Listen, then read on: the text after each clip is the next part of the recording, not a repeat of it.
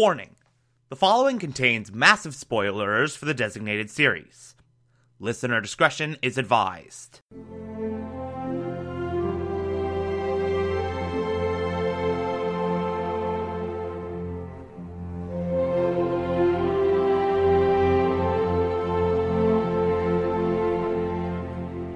You're listening to the Television Archive, the show where we, the television loving hordes of the internet, take a deep dive into what used to be in our beloved medium. My name is Thomas Michael Clark, and this is Band of Brothers.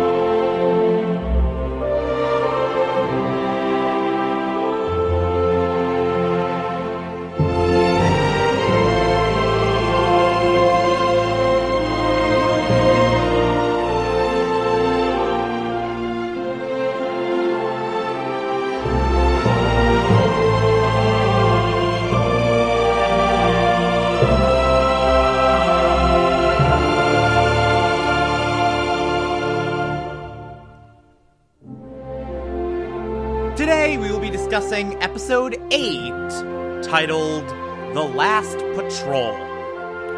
A solid episode, once again, decent hour of television. Uh, is it particularly amazing? No. Is it particularly memorable? No. Uh, by Band of Brothers standards, there are several episodes I would put a million times above this, but hey, they can't all be Bastogne. Uh, they can't all be, uh, breaking point. Uh, they can't all be like that cartoonishly brilliant. Uh, and this is just a solid little. I don't want to say transition episode because Band of Brothers is a little more episodic than that. But actually, I, eh, you know what? It might be a bit of a transition episode. It, it does kind of have that feel of just like we're coming off of one thing, ramping up for another. It definitely has that type of feel to it, uh, but it is a good episode. What strikes you about this one immediately, at least it did for me, is that Easy Company at this stage in the war is just kind of done with everything. Like, they've done all the heaviest of lifting. They've gotten through most of the major hurdles. They're about to march into Germany. Like, this war is all but won. It's all but decided. It would take, like, some serious chicanery at this stage for the Germans to win, and they kind of know that. So while they're still physically chugging along, while, the, while they're still physically fighting in this war, mentally they've kind of checked out and they're kind of just going through the motions and just sitting around waiting to march into Germany and finally put this to rest. And it's kind of hard to blame them for this because they've gone through like seven episodes of hell. They've gone through like a full year of hell from D Day to now. Uh, just recently, in all the Bastogne stuff and Foy, uh, they went through some of the worst conditions imaginable. They lost a crap ton of their best guys. Like, it's kind of hard to blame Easy Company at this stage for just being ready for the war to be over so they could go the hell home. And that sort of idea of, yeah, we're just done, it permeates throughout this entire episode very, very well to very poetic degrees. Uh, we also have two characters this episode focuses more on. Uh, one of them is an easy company soldier who went to the hospital before Bastogne and came back after Bastogne. So even though he was there at D Day and at Market Garden and in all those big things, uh, because he wasn't there at Bastogne, everyone resents the hell out of him. Because he wasn't there for their most difficult of difficult deals, everyone hates him. Like, oh, you sat out Bastogne? You just sat in the hospital? Oh, this dude found a way to be there. This dude found a way to be there. This dude found a way to be there, but I guess you had to have better things to do sitting in a hospital. Like, they treat him as if he was a coward. They treat him as if he were like one of those replacements. And then the other one is this new officer uh, this new lieutenant who just sort of came over and is looking for some action before the war ends and is like desperately trying to get back into the fold. So you have these two characters who are just desperate to prove themselves and immediately regret it because this action that they both search for ends up being this one patrol, uh, this prisoner snatch, where a group of 15 men has to uh, go along the river, sail to the other side of this river, grab some Germans, bring them back. Why are we taking prisoners? Uh, what is the point of getting some extra Germans before marching into Germany anyway? Shut up, it's war. You do what your superiors say. Don't question it. That's basically the explanation given. Like, hey, why are we doing it? Why are we doing this again? Shut up. So we get this patrol.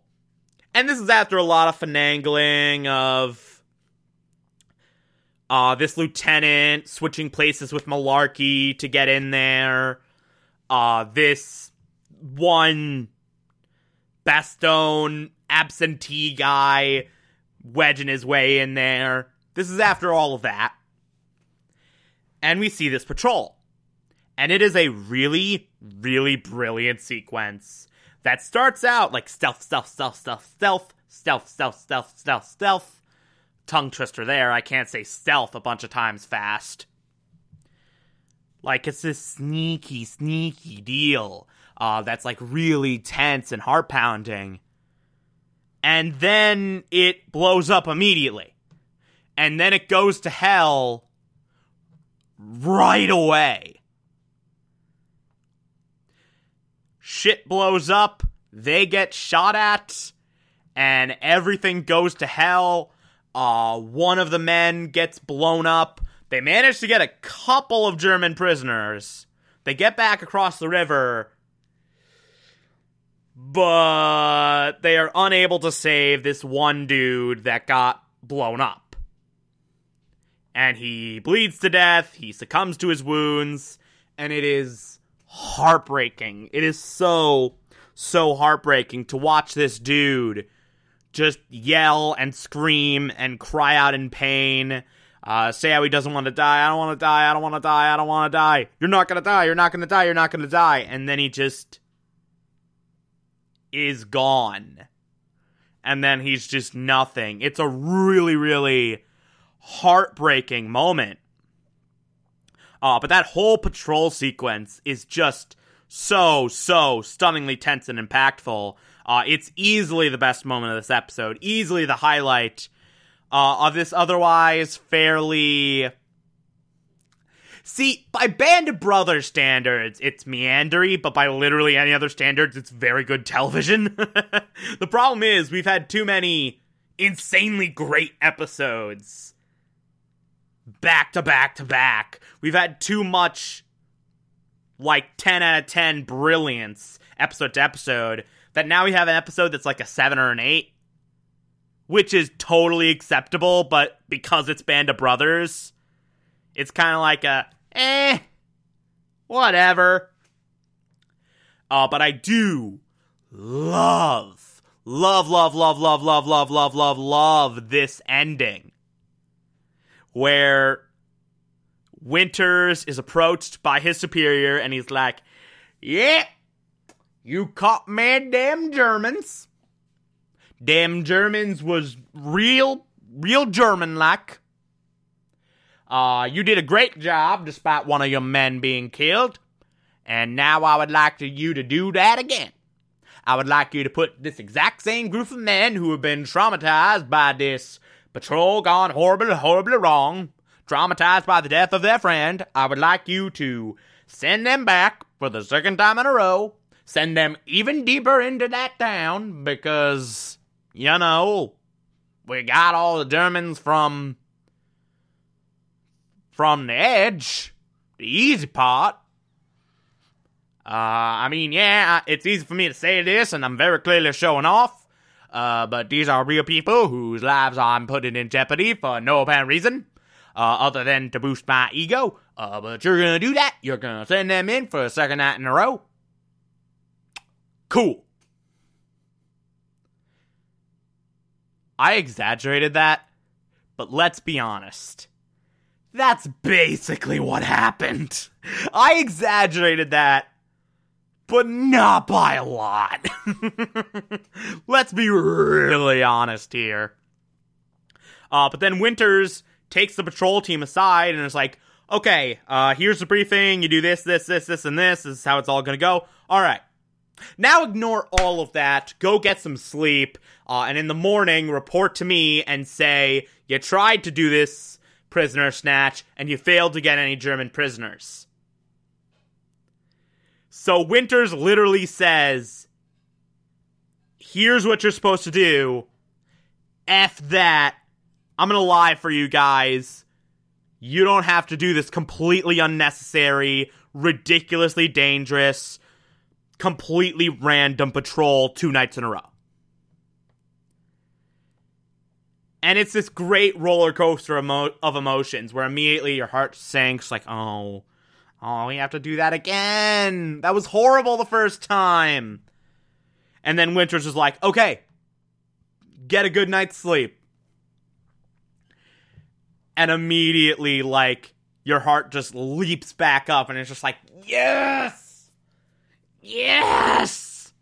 Thank God Winters is not a freaking stooge for these idiot, idiot superiors who don't know what the hell they're doing and do not risk their own skin at all.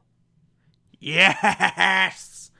Uh, but it's a really, really cool, uh, kind of feel good ending there. Like, yeah, we're not gonna let this happen again. We're not gonna let someone die for a completely unnecessary, random, ego boosting mission again. Like, again, like, this episode does the same thing the last one did, where it has one of the characters narrating for no apparent reason. It's just, they just randomly decided, and eh, we're doing narration now. And it's completely inconsistent with the rest of the show. But other than that, it's solid. Other than that, it's good. Oh, I should say, uh, Winters gets promoted to Major. So that's cool. Winters continuing to climb up the ladder as he deserved because he is best soldier. Far and away, like easily, like best soldier to ever exist. But yep, this episode's good. This episode's solid, and we got two more left just like it. So get ready for that.